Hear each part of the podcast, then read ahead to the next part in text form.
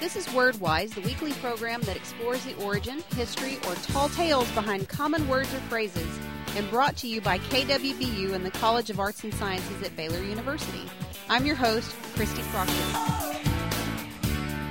Well, I have a lot of friends. Some are close, some are not, some are just acquaintances.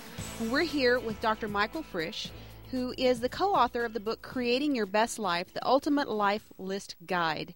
Dr. Frisch, tell me about friendship and, and how do you get that close, close knit friend? Well, Christy, this might jar your mother's preserves, but I want to say fire your friends. fire your friends. And uh, picture is Project Runway or Apprentice Show. All your loved ones are, sta- are on a platform, just like a runway. And you look at them and you say, you know what?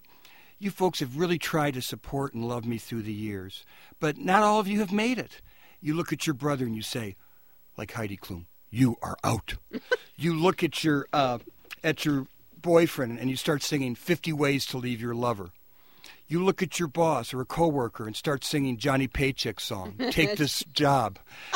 And uh, this comes from the idea of did you know you can catch a friend's pessimism, depression, uh, or self hatred just like a cold? I would believe that, yes. Do you know that you're going to be just as fat as your closest friend, even if they live a thousand miles away? Oh, that's scary.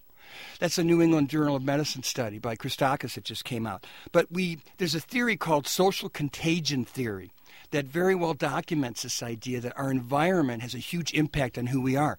So you want to arrange your environment to have people who I call believers, people who look you in the eye and say, I see potential there.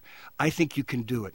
This has been very significant in people uh, from gangs and uh, trying to get out of the gang system. It's very important for athletes, but it's important for every student and person to have someone that says, I believe in you. I will stand by you no matter what.